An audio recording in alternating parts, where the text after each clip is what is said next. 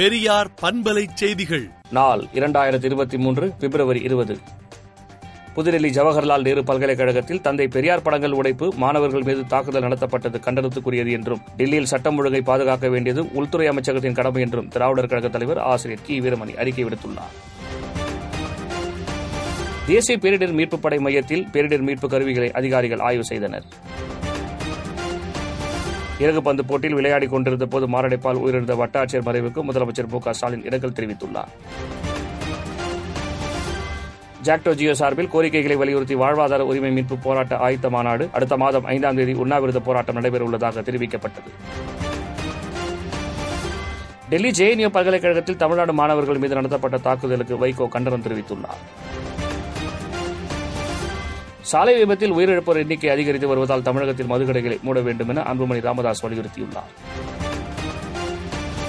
கள்ளக்காதல் விவகாரத்தில் தாய் மற்றும் இரண்டு குழந்தைகளை கொடூரமாக கொலை செய்த வழக்கில் தலைமறைவாக இருந்த வடமாநில கொலையாளியை தனிப்படை போலீசார் கைது செய்துள்ளனர். டெல்லி ஜேஎன்யூ பல்கலைக்கழகத்தில் தமிழக மாணவர்கள் மீது நடத்தப்பட்ட தாக்குதலுக்கு முதலமைச்சர் மு க ஸ்டாலின் கண்டனம் தெரிவித்துள்ளார். அதிமுகவை சர்வாதிகார மற்றும் சதிகார கும்பலிடமிருந்து மீட்டெடுப்போம் என ஓபிஎஸ் தலைமையில் நடந்த நிர்வாகிகள் கூட்டத்தில் தீர்மானங்கள் நிறைவேற்றப்பட்டது. மறைந்த பிரபல நகைச்சுவை நடிகர் மயில்சாமியின் உடல் மயானத்தில் தகனம் செய்யப்பட்டது. தேர்தல் கமிஷன் கட்டுப்பாட்டில் கட்சிகளின் சின்னம் மட்டுமே உள்ளது தேர்தல் ஆணையத்தை கலைக்க வேண்டும் என்றும் தேர்தல் ஆணைய குழுவை மக்கள் தேர்வு செய்ய வேண்டும் என்றும் உத்தவ் தாக்கரே கூறியுள்ளார். பணவீக்கத்தை கட்டுப்படுத்த மத்திய அரசு நடவடிக்கை எடுத்து வருவதாக நிதியமைச்சர் நிர்மலா சீதாராமன் தெரிவித்துள்ளார். அந்தமான் முன்னாள் தலைமைச் செயலாளர் இருபத்தோரு வயது இளம்பெண்ணை கூட்டுப்பாலில் வன்கொடுமை செய்துள்ளார். துருக்கி நிலநடுக்கத்தில் சிக்கி மீட்கப்பட்ட நபர்களுக்கு சிகிச்சை அளிக்க ஒரு மணி நேரத்தில் ராணுவ மருத்துவமனை அமைக்கப்பட்டது. அமெரிக்க அதிபர் ஜோ பைடன் திடீர் பயணமாக உக்ரைன் தலைநகர் கீவ் நகருக்கு சென்றது குறித்து வெள்ளை மாளிகை விளக்கமளித்துள்ளது. பாகிஸ்தான் ஆப்கானிஸ்தான் எல்லையில் இரு நாட்டு படையினரிடையே இன்று துப்பாக்கி சூடு நடைபெற்றது.